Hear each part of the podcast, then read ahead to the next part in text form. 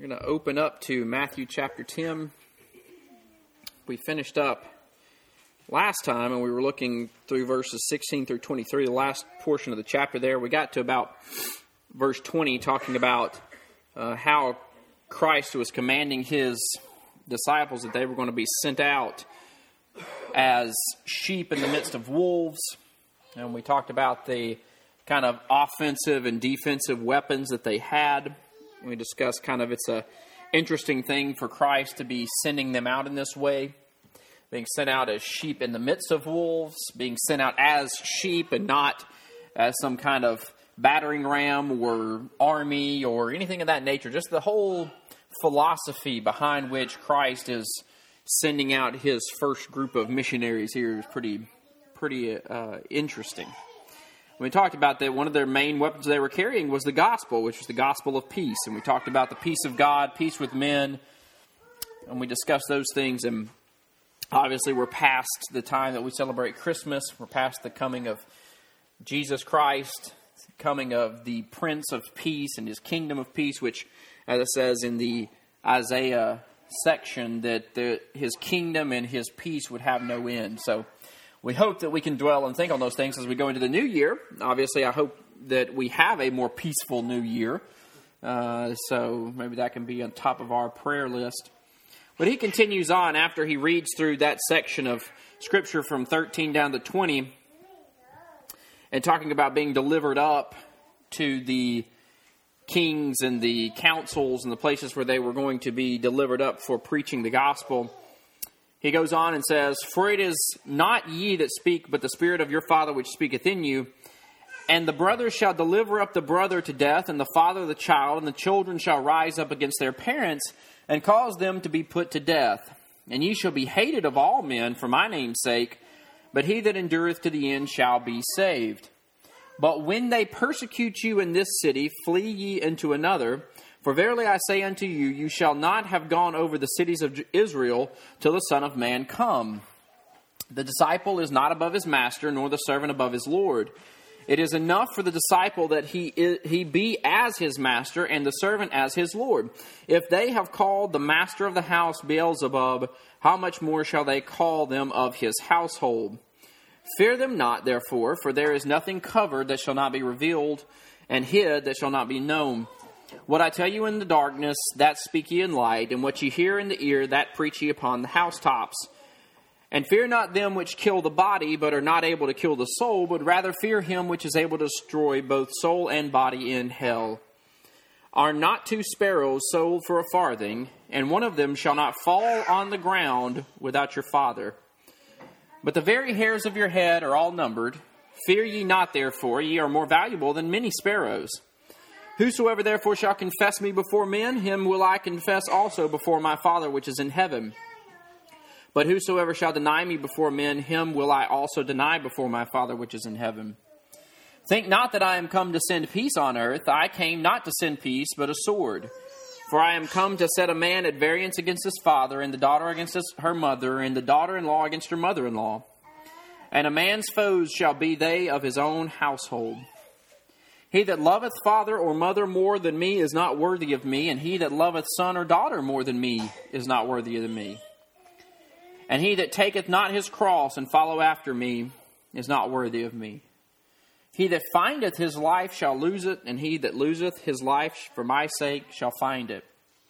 He that receiveth you receiveth me, and he that receiveth me receiveth him that sent me. He that receiveth a prophet in the name of a prophet shall receive a prophet's reward, and he that receiveth a righteous man in the name of a righteous man shall receive a righteous man's reward. And whosoever th- shall give to drink unto one of these little ones a cup of cold water only in the name of a disciple, verily I say unto you, he shall in no wise lose his reward. So it's a large section of Scripture, but hopefully we'll be able to close out this chapter. When we're looking at this, there's a lot of interesting stuff going on, and obviously, it's one thought going back to what we covered previously. And again, Christ is kind of giving a big picture of what's going to happen here with his disciples as they go out for the first time in this kind of missionary uh, format. And he's sending them out, and we talked about that sending out the 12 apostles, also sending out the 70 disciples. So there's you know a lot of people going out at this point in time to start hitting every city and preaching, repent for the kingdom of heaven is at hand, prepare the way of the Lord. And of course, Jesus typically would follow after them and also come to these cities. And there's stuff here that we talked about last time, but there's some of this that seems like it's very now, timely, relevant. Some things that were probably fulfilled by the time Christ was crucified, and there's some things that kind of smack of future stuff when he talks about being delivered up to kings and to the Gentiles. Well, that wasn't in this immediate time. They were only going to Jewish cities at this point. But he goes on and he says, And the brother shall deliver up the brother to death, the father the child, the child shall rise up against his parents and cause them to be put to death. And ye shall be hated of all men for my name's sake, but he that endureth to the end shall be saved. But when they persecute you in this city, flee ye to another one, for verily I say unto you, you shall not have gone over the cities of Israel till the Son of Man be come. Again, seems like a more timely now application that's going to happen because obviously you could think of this as the end times when the Son of Man comes, but that would kind of not work with the fact that he says that you shall not have gone over all the cities of Israel till the Son of Man comes. Well, obviously, we know they made it all over Israel and beyond. They made it to Britain and they made it to China and they made it to. So this is probably more applicable in just this period while Christ is still on the earth. But there is a principle that's kind of taught here, a couple of principles. First is he says, the son shall deliver up the father, and the daughter the mother, and all of these things are going to come about. And it doesn't sound like a very happy, family friendly home, does it? Sounds like there's a little division here. Kind of, this is the beginning of Christ's teachings that, yes, I have brought a kingdom of peace, but I have not brought a peace among all men that transcends everything in that sense. So there's still division. He has brought peace beyond all things that does transcend among all racial groups and ethnicities and countries and political or socioeconomical divisions. He has brought that peace and brought down the middle wall of partition, but there's still a variance between believers and non believers. And so he says there's going to be believers within your household, and there's going to be non believers within your household. There's going to be sons that go against fathers and daughters that go against mothers. He says, So I have brought peace, but I have not brought peace like you're thinking. In this way, I've actually brought a sword. There's going to be a dividing, there's going to be differences, there's going to be disagreements about Christ between family, friends, neighbors, co workers, synagogue rulers.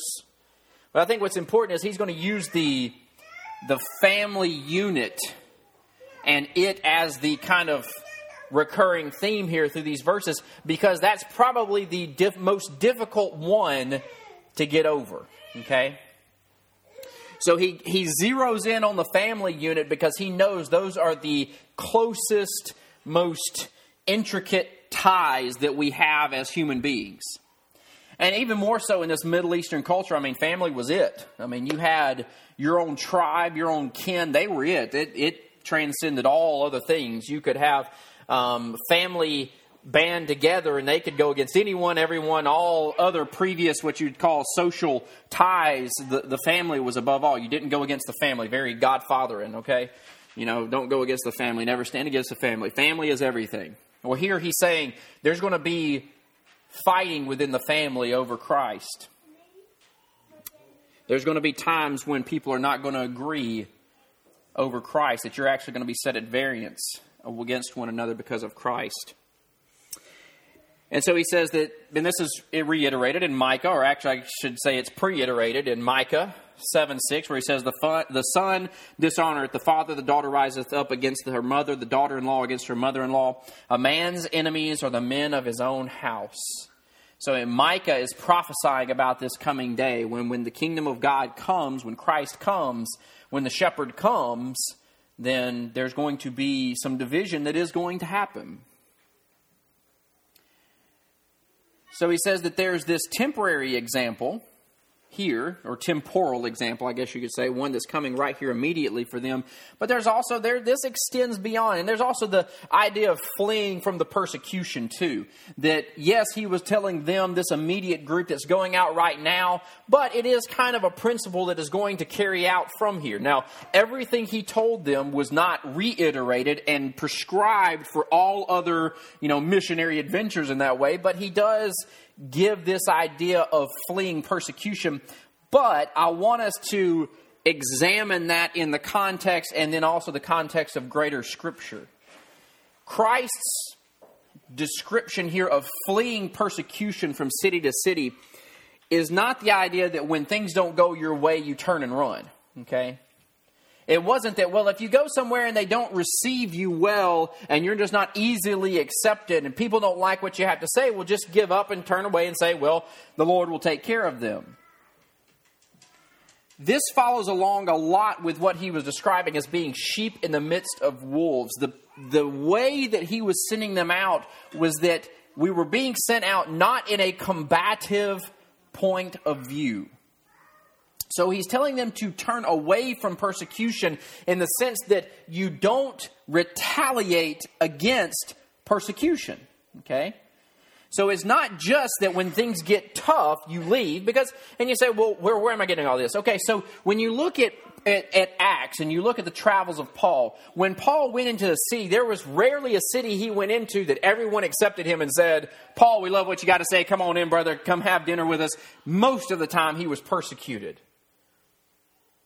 Now, in many occasions, he was persecuted and stayed. Some occasions, the persecution got so bad that he left. But I do want to note that nearly every one of those cities that he fled from persecution, he always came back to. We looked at this when we saw this in action when we were going through it. You would see him go through Lystra and Derbe and these places, and yes, they were run out of the uh, out of the city on a rail. But then a few verses or a few chapters later, Paul would say, "I'm going to go back to Lystra and Derbe and Philistia. I'm going to go back to these areas, and I'm going to strengthen up the brethren there." So sometimes you can take this flee from persecution, and people will take it to an extreme of, well, what God is teaching is that when you go to try to preach or teach the gospel to a place, that there's just going to be people who don't, they don't accept it. And if they don't, that's okay. Move on to the next city. God will take care of them anyway. It doesn't matter.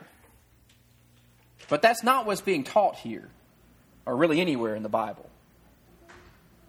He says we continue to serve and preach and teach the kingdom wherever. And yes, there's going to be persecution. We don't flee from persecution as a thing of saying, well, guess God just didn't want me to be there.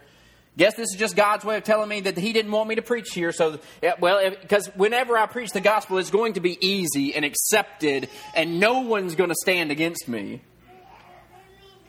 And that's how I know it was of God. If there's persecution there, then obviously this is God telling me that it's not the right time and I just need to walk away. And that's not what's being taught, ever. He says persecutions are going to come. Here he's telling them to flee these persecutions again.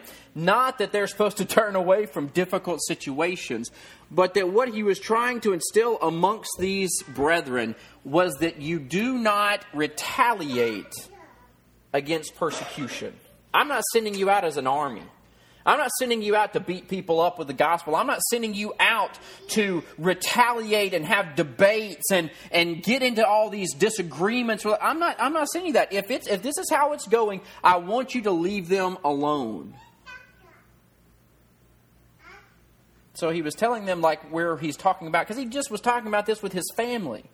He didn't say, well, when your son rises up against you for the gospel, well, then you make sure you put him in his place and you make sure you beat your son or you get him right. Or when your mother-in-law rises i mean all these he's teaching a passivity in this way. Much as what he taught when peter cut off you know malchus's ear he made the same thing. He said this is not what my kingdom's about. It's not about swords. It's not about beating people up. It's not about conquering. He said i'm already a conqueror what are you going to do with that sword, Peter? What kind of what kind of enemies of the gospel are you going to slay with that sword, Peter? I'm God. I'm Jesus. I slay them in my manner with my sword. I cut to the heart. So he says, when you come up against these hard seasons, You're not supposed, or these hard situations, it's not that we are fleeing because we are weak or we're fleeing because we are trying to avoid anything tough in the kingdom of God. We're fleeing in the sense of turning away from the persecution, turning away from anger, turning away from malice, turning away from contention in that way. But much like we saw with, with the Apostle Paul, that's not meaning that we never come back, we never turn around, we never revisit the situation, we never try again. There's always a perseverance or a persistence in continuing to try and tell or show or teach people about the gospel. So he goes on and he says that we are, or to remember that we are peacemakers. That's what we were described as. That's the sheep analogy as well as what Christ says. Blessed are the peacemakers, for they shall be called the sons of God. That is what our title is. Not freedom fighters, okay, but peacemakers. So that's kind of the idea behind this persecution issue is that we're not here to be freedom fighters. We're not here to slay our persecutors. We're here to try to convince them of the peace of the gospel. So we have to take it in a different approach. Sometimes we want to take that idea of, well, if I can just beat people up enough, well, they'll get it. Well, no, sometimes it doesn't work that way. And most of the time, what people marvel at the most is our peaceableness, our compassion, our love, our forgiveness, our mercy. And he goes on to describe what they can expect. And again, he does this when he tells his disciples that I am persecuted. I there are going to be tribulations that are going to come. You know, he already gives them kind of a foretaste of what they're going to face. Here he does the same thing. You are the disciple of the master. Well, the master has been called basically Satan. The master has been said he's operating by Beelzebub the prince of devils. So don't get offended when you get name called as well. It happened to me and the disciple is not above his master.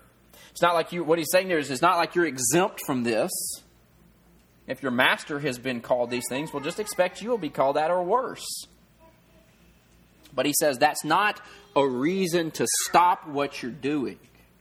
It's not a reason to tuck tail and run. He says, Fear them not, therefore. Fear them not. Don't be afraid of what they're going to say about you. Don't be afraid of what they're going to threaten you for. In fact, expect it. When it happens, just say, "Well, you know, this is what this is prophecy fulfilled. God said it was going to happen, and here it is. It's happening." And almost it, it kind of clues us in that we're on the right path in some ways. If I'm following Jesus and I'm getting I'm getting name called or whatever because I'm following Jesus, well, I should just feel like I'm in good company because Jesus had the same thing happen to him. He says, Fear them not, therefore, for there is nothing covered that shall not be revealed, and hid that shall not be known. What I tell you in darkness, that speak you in light, and what I what you hear in the ear, preach upon the housetop. He's saying, instead of hiding from these things, instead of fear driving you into a corner or into a closet to keep your mouth shut or continue to maybe, we're just going to do this in secret, we're going to keep this hidden, I'm going to not really talk this too loud about this. He says, no, on the contrary. On the contrary, if you're being threatened, then you stand on the housetop and you preach it. If you're being if you're being called names because of what you do, if you're called a whatever, whatever, you know, slanderous terms, which again, when we talk about persecution, if all you're really getting persecuted by is getting called dirty names because you're a Christian, then really we need to kind of suck it up a little bit because there's people whose heads are being chopped off for it. But when you're talking about these kind of, these, this, this fear or intimidation factor, what Christ is saying is, no, the contrary what I tell you, what you see in the gospel, what you hear preached, you don't just hide it and keep it to yourself because you're afraid people are going to call you names or persecute you. Instead, all the more you stand up and you proclaim it boldly, hiding nothing. Because he says, Fear them not, which can kill the body, but are not able to kill the soul, but rather fear him which is able to destroy both body and soul in hell. So he makes a point here. He says, Who are we really to be afraid of? Who are we fearing here? Say, well, I'm fearing man because man can kill me. Well, all man can kill is your body. That's all they can kill. They can destroy this temple. As Paul says, you can tear this temple down, you can tear down my body, and when I close my eyes, I wake up in the presence of the Lord. So whether I'm dead or alive, I'll serve the Lord because either way, it's, it's just as good. So here he says, Don't fear men who can kill the body, but aren't able to kill the soul, but rather fear him that is able to destroy both body and soul in hell. That's God. That's the sovereign Lord of all. So if we've ever wondered what the fear of God looks like, well, this is the fear of God, okay? This is realizing who God is and the control and the power that God has. God is the master. God has the power. God is the one that can destroy both body and soul. God is the one that created it, and God can take it away. I mean, these, these things fall back to realizing and recognizing who God is, what authority He has have. Again, because sometimes we get the you get the fear of God thing, and sometimes we want to shy away from these scary sounding things. We want to say, "Oh, it's just that's just reverential. You're just in awe of Him because He is Lord," kind of like Isaiah with the train filling the temple. Well, there's a reverential awe to it, but there's also a straight up fear to it. In this very clear cut case, this is Jesus talking. He tells you to be afraid of the God that can destroy your body and your soul in hell. And that's not like we are fearing and trembling in the sense of worrying that a vengeful, angry, wrathful God is going to somehow push the button on us one day and we're all going to go to hell and burn. Because we know that, again, when we're talking about this, we also recognize his covenant relationship with us that he establishes. It says, I'll never leave you, I'll never forsake you, I'm never abandoning you. I'm in this for the long run. So there's the other aspects of God that hold him into his mercy and his compassion and his love. But there very much needs to be, be a fear of God, okay? A fear of God in retribution and punishment for what we have done, okay? So people want to have again this idea of grace is great and grace covers all things, but there's a time when God says yes, and there's also judgment and wrath and chastisement and punishment, and I'm the one who can destroy both body and soul in hell. So you just remember who I am and the power that I have. But he says, don't fear men in that way, which is a very difficult thing to do, you know. I think it's again, there's so much so much we've talked about too about just the natural propensity of ourselves to want to want to focus on what man can do rather than what God can or has already done. Again, we are so enraptured or marvel at the things that man can do. Okay, we marvel at the mysterious. You know, we were talking about this on Wednesday nights about why do why do we why are we enraptured or why are we captivated by mysterious and mystical magical things okay? You know we were talking about this from exodus when moses was throwing down rods and turning them into snakes and all this stuff. It's like why would we why would god use that? And why do men marvel at that and go oh my goodness look at what they did. They turned a rod into a snake and all this. And why does that captivate our attention? And it's, I think, very much it is the natural fallen state of man to be so so inclined to go after the mysterious, magical things of man than to be in awe and utter wonder about the marvelous things that God has already done. Okay? So again, you're looking up at stars in the sky and atoms that are spinning together in perfect harmony that God constantly holds together. And we're like, oh, and some man threw down a rod and turned it into a snake. Ooh, what's going on there, you know? Or David Copperfield makes the Statue of Liberty disappear, and all of a sudden everybody's just their minds are blown. Well, let's let's have your minds blown over the fact of a God who opened a Red Sea. I mean, there's there's there's a plenty of more interesting things with God to be enraptured about. But I think here we why do we why would we fear men if we have enough cognitive ability just from an intellectual scientific point of view, okay? God would always trump anybody else as far as power goes. If we're going to put him in a scientific box with man and everything else we can do, oh, man can split the atom and create a nuclear bomb. Great. God can just think and everything dissolve into nothingness. Everything. He's got to keep everything in process. Him just drawing back a little bit would have atoms spinning off into all sorts of different places and things dissolving into goo and stuff just ceasing to be, like not being there anymore. That's the power of God. So, just from a rational point of view, you'd say, which one should you fear? The one who can lob a nuclear weapon from North Korea or the one who can just blink and everything that you have owned or are a part of disappear in an instant? Well, just from a rational point of view, God would always trump that, right? So to fear man, though, tends to be our natural propensity. We have a fear of the ones who are around us that we fear, feel are tangible. Okay? We fear those who are around us. We fear our social groups. We fear our families. We fear our, uh, the judgments of people that we are around that we know. We feel sometimes that God is so far away and He's not really involved and it's all mysterious and ethereal and all these things. But man, that person not saying hey to you at the Walmart line, that is something you can really palpably feel.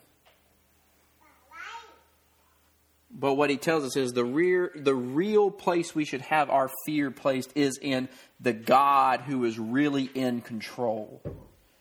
Man's opinions are fleeting and worthless, but the opinion of God is eternally weighted. So he goes on and he says, in continuing with this, why are you going to fear man? And he says, Think about God. Are not two sparrows sold for a farthing, which is basically like a penny? And one of them shall not fall on the ground without your Father.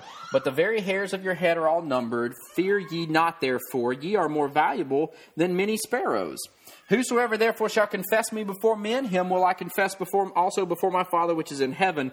But whosoever shall deny me before men, him will I also deny before my Father which is in heaven. Now, Again, the sparrow was, a, as you can say, two sparrows are sold for a farthing. So again, if we're keeping the penny analogy, that's two for one penny, okay? One penny. You would not really, you don't see a two for one deal going on with a penny, right? Okay? Maybe two for one deal on an iPhone, two for one deal on something that you think are pretty valuable, and you go, hey, that's really worth it. If someone's telling, selling two for one and it's a penny, you probably are assuming that this thing is worth nothing, okay? In fact, it's worth about half of nothing, all right? So when you think about it in that way, sparrows were like the cheapest animals, all right? We'd almost think about this like you go to a city and you see pigeons everywhere, all right?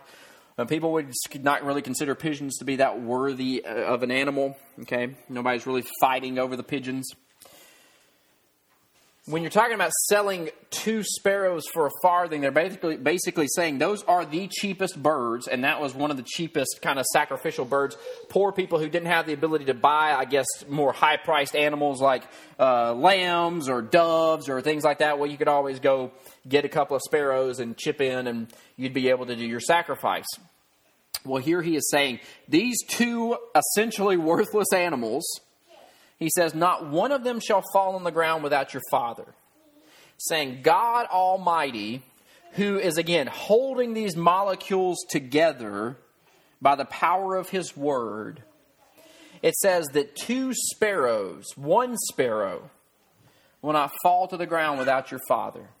Saying that the sparrow being so insignificant and so essentially worthless in the eyes of man, in the eyes of the sacrificial system. It has no real value. If you saw two sparrows fall to the ground, you would not look at them and go, oh my goodness, it's two sparrows. Now, two bald eagles, we go, okay, yeah, that's pretty. I mean, that's a bald eagle. They're rare, they're priceless, and they're endangered, and all these things. Two sparrows, you're going to be like, eh, it's just another day. Right? Two pigeons get hit by a car in New York. Nobody's really shedding any tears. Nobody's going, oh no, these two pigeons, what are we going to do? Yet, in the description of Jesus Christ, as he is describing here these worthless animals that nobody takes account of, he says, There's not a one of them that falls to the ground that your father doesn't know about, isn't involved with. In other places, he'll talk about him providing food for the ravens, okay? and we talk about how God is the provider for these animals in this way. Now, there's probably uh, natural things that He set in order. I don't know if He literally comes down and runs by Kroger and you know takes a basket of food over to the sparrows, but He provides, as He describes Himself, He is a provider for the animals, and that's why He says, why, why do you not think I won't provide for you? You know, I take care of sparrows, I take care of ravens. You, I do feel, are more important, so why would I not take care of them? The sparrows here, he says, not one of them falls to the ground without your father. God is even involved with the sparrows, okay? You know, there's there's an idea behind that that is pretty I guess it should make all of us take a little bit of comfort in knowing that if you just felt really low on yourself today, okay, and thought, well, I'm worthless, worthy, uh, worthy, you know, uh, I'm unworthy of anything, I'm a worthless person, I have no value, okay. Well, if you feel like the lowest of all people in the world, I would still put you above a sparrow, and God even cares about the sparrows. So even you, in your lowliest, worthless of states, is still more worthy than a sparrow. And God cares for a sparrow. He takes care of a sparrow, and not one falls to the ground without him knowing it. God takes care of ravens. Again, not really animals high on the uh, love of humanity list, but even God provides for them. So he goes forward and he says, But the very heads, hairs of your head are all numbered. Fear ye not, therefore, ye are more value than many sparrows. Now, I'm glad he didn't, you know, put too many descriptors on that and say, well, you're more valuable than five sparrows, but six sparrows, you know, well, we're not sure. Many sparrows leaves that open for a lot of interpretation. Many could be thousands, millions, billions, who knows. Maybe one of us is equivalent to a billion sparrows. Maybe that's how God's math works. But I think he does make a point of the minutia of his care for us. The intimate details that are important to God. You know, sometimes we think things are too small for God and we don't want to pray to God because it's just too small of a matter or it's not important or how much does God really care about my life? Well, He numbered the hairs on your head. So, how much do you think He cares? Have you ever counted all the hairs on your head? Have you ever numbered them all? Because God has. You say, well, he's God. It's easy for him to do. Math doesn't really struggle for him. And I get that, okay? As someone who struggles with math, I really get that, okay? But that's not the point. The point being made is that God cares enough about the hairs on your head to number them. Think about that just for a second in like the grand big picture. What astronomical consequences could it possibly have that God would need to number the hairs on your head. In the big scheme of keeping this world spinning around the sun and everything going on in the history of human race, in salvific history, all of these things, what importance is the numbering of the hairs of your head? Nothing. Absolutely nothing. He didn't say that only people who have 1,346 hairs on their head are allowed into heaven. And he didn't say that it takes 2,448 to keep the world spinning. It is an insignificant fact that he has the numbers of your hair, the numbers of your hair numbered. Okay? It's insignificant in the sense that there is no causal relationship to counting your hair. What is significant about it is, is that the God of the universe that is keeping all of those things going is so intimately involved in his creation and cares so much about them that he cares to even do it. To even, not even just to do it, but also to bring it out in holy inspired scripture spoken by the Son of God who came to save us, to tell us, hey, I've numbered your hair, your hair. That's really twisting my tongue right now. I've numbered your hair. Okay? Now, I've known you before the foundation of the world. I've loved you before the foundation of the world. I've sent my son in a messianic, prophetic time at the right, specific time to come and save you from your sins, deliver you from hell, give you a home in eternity. And I have counted the hairs on your head. I mean, that is the, the level of detail and intimacy with us is beyond explanation.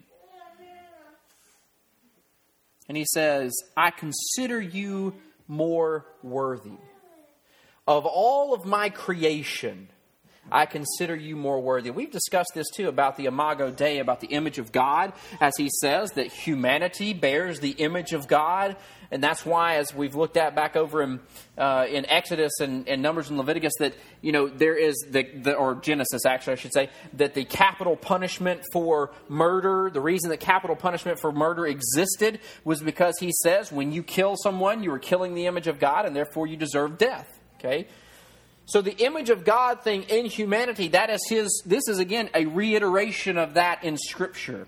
Jesus saying that God has a care and an intimacy and a worth in humanity than he does in all the sparrows in the world. Okay? There is something different about us. This again translates into all of the reasons why we hold to things like pro life and that's not just pro life, as in we're okay, we're pro life for babies while they're in the womb, but then when they come out, you can be homeless and immigrants and uh, refugees and all this stuff. We don't care anything about you. You know, that's okay. You deal with that. That, that falls under the, the boundaries of governmental stuff. But then, I mean, it, when you're in the womb, we're all for you. But after that, it's somebody else has got to deal with. That's no, it's everything. That's why we don't believe in slavery. That's why we don't believe in trafficking. That's why we fight against persecution in all forms because it is a destruction. It is a fight for the image of God. That's why we say we believe that everyone has the the respect due to them, just as we've been talking about through all this, when you're praying for your enemies, okay, you are you are living out the belief of the image of God being in everyone. That no one falls out of the category of they don't deserve my prayers, they don't deserve my blessings, they don't deserve. They are a worthless human being. They don't deserve any. You know, these are those are all the arguments that allow things like the Holocaust to happen. People just don't have any worth. The Jews are just worthless vagabond people. They're not even humans. They're half humans. And then you get something like the Holocaust, or you get slavery, or you get, I mean, all these things are these, these affronts to the image of God. Here he is reiterating that. You have more value. So he says, Don't be afraid to confess me before men. He says, You should not fear men. You have value. God is intimately involved in you. You should not fear what man can do to you. He says, So confess me before men, and I will confess you before my Father which is in heaven. But whosoever shall deny me before men, him will I also deny before my Father which is in heaven. Now, again, sometimes we get into this, and people, and we'll, it kind of gets down a little bit further. We'll probably talk about it more there, but. You know, there is this principle that Christ teaches here that is said over and over again in different areas. Confess me before men, I will confess you before my Father. Deny me before men, I will deny you before my Father. And sometimes people want to take that and then they want to launch off into these arguments or debates about, well, what does it really mean to deny him? And does that mean that you, and all this stuff? This is what we really need to go back to, which we try to go back to this whole time. Whatever the denial is, this goes back to Mark chapter 16, okay? Whatever the denial is, it's not a good thing, okay? So we can argue about temporalness, eternalness, we can talk about whatever the consequences may be. What matters is, is that we're not supposed to do it. Okay? So let's just let's just brainstorm this for a second. How good do we think it would be to be denied whatever request we were requesting by God?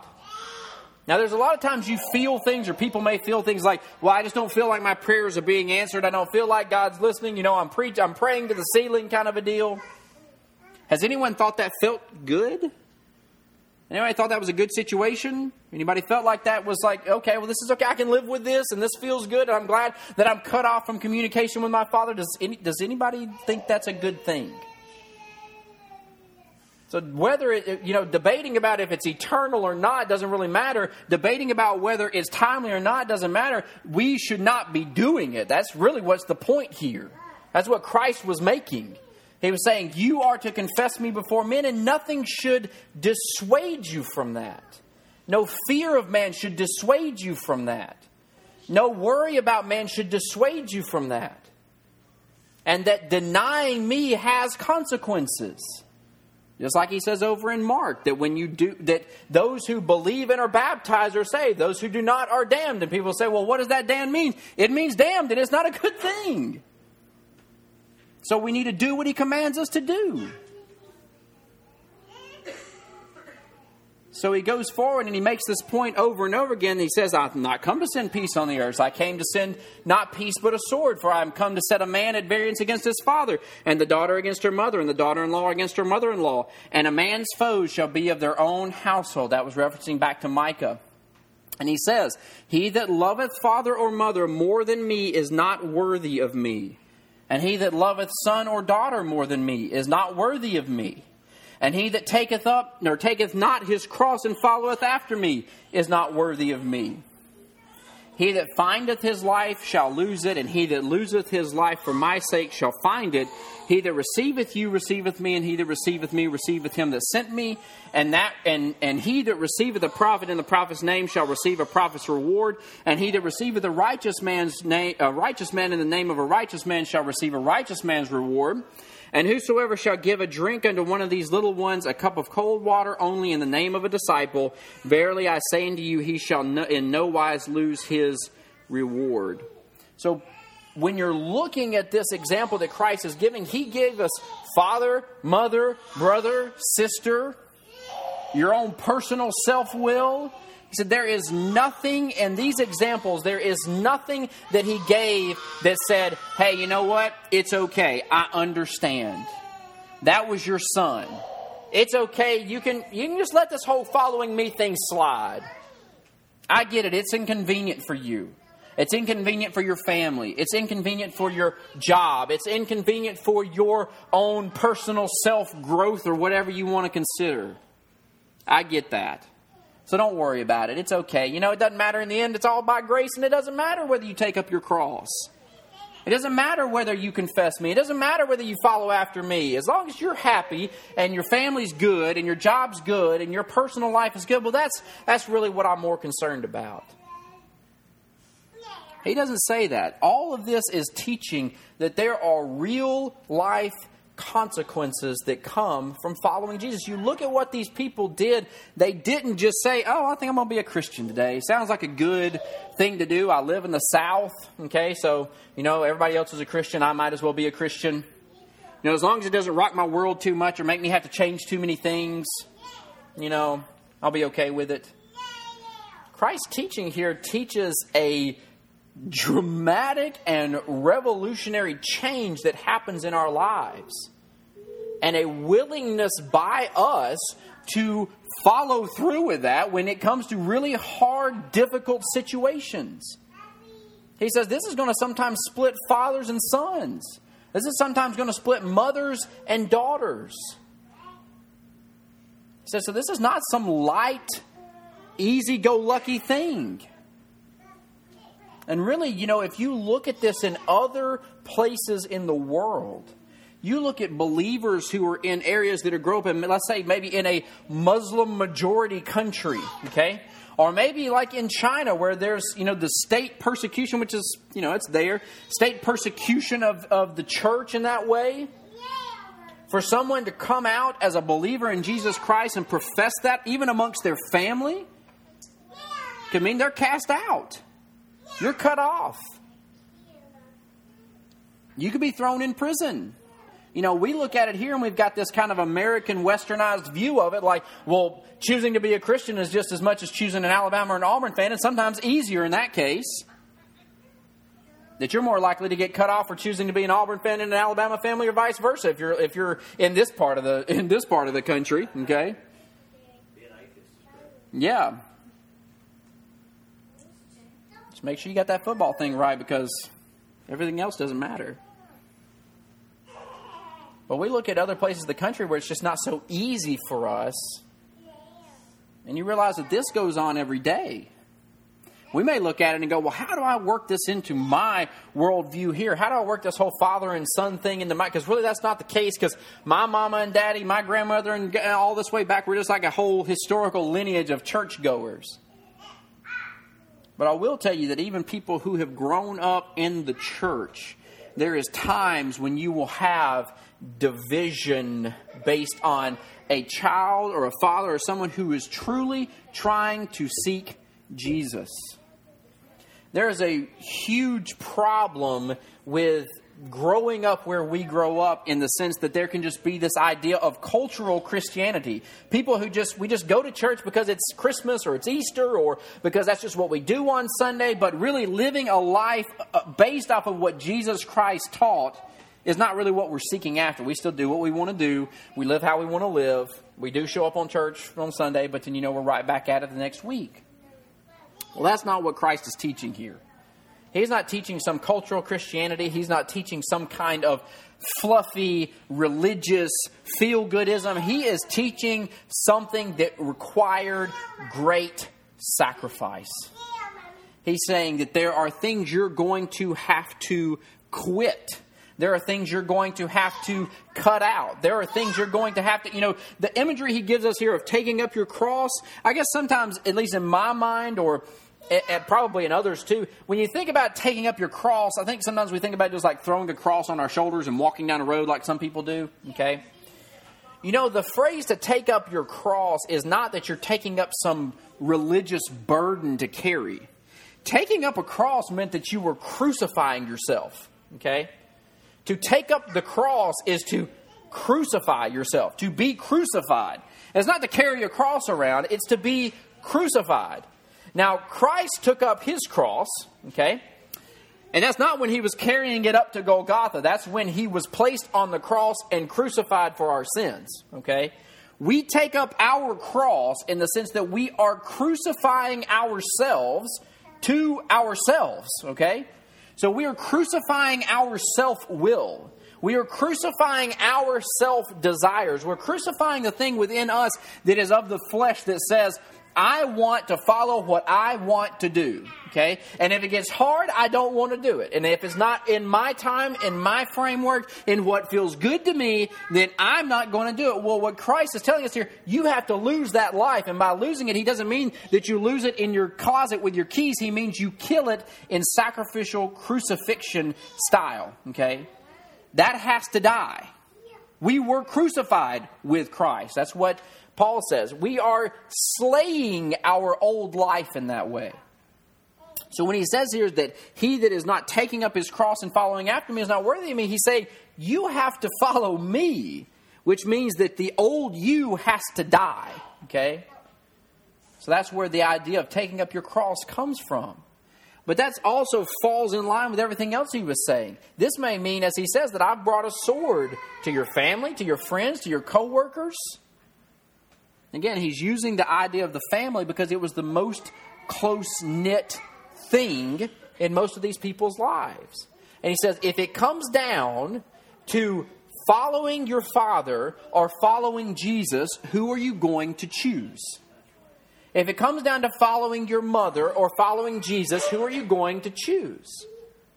If it comes down to following the synagogue leader, following the president, following the conservative religious order, following the liberal theologian, whatever it may be, who are you going to choose? Are you choosing Jesus and what he said, or are you choosing everyone else?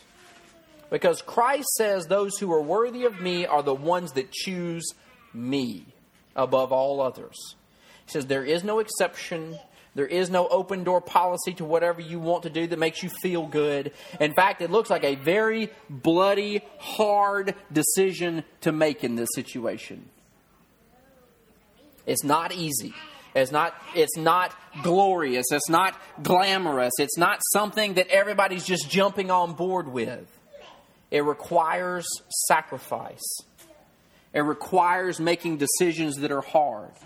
It requires not conti- the idea of the grass is green on both sides and you just get to choose whichever one you want to be. That's not what he's describing here. He's saying, I require commitment. I require you slaying what was and following me in newness of life. And he says, The man or the woman that will lose his life, will slay his life, will die to himself, will crucify his life, will find his real life in me. So that's what I think is important for us to take away and to walk with in this new year in particular. It's funny because we kind of started going through this at the beginning of the year. We have made it 10 chapters in a year. That's kind of sad in some ways and um, also kind of interesting in others. I guess it's about half because there's, you know, there's 28 something, well, about a third uh, of what we've done. So maybe three years will cover the whole section of Matthew. But it's, I think it is important for us as we're going into this new year, think about that. Think about crucifying our lives for Christ, crucifying our self will for Christ, and making decisions that in some ways seem crazy in that way. They seem crazy into what the world will tell us should be how we go through life. You can probably browse through your app store on your phone and you can find a lot of stuff in there that will talk about how you can feel better about yourself. Okay? make you feel better, make you feel fulfilled, make you feel happy. New Year's resolutions are supposed to do that. And this next year, I'm going to do XYZ because that's going to make me feel better about myself. Well, as you go into this new year, what Christ will tell us is you want the best resolution, you want the best way forward, you want the best feeling about yourself that you can have, you kill yourself and you follow me. So that's the most fulfilling, the most God honoring, the most joyful, the most peaceful thing that we can do. So maybe in this new year, maybe God will bless us with strength and ability to do that. So may God bless us to continue to think on these things.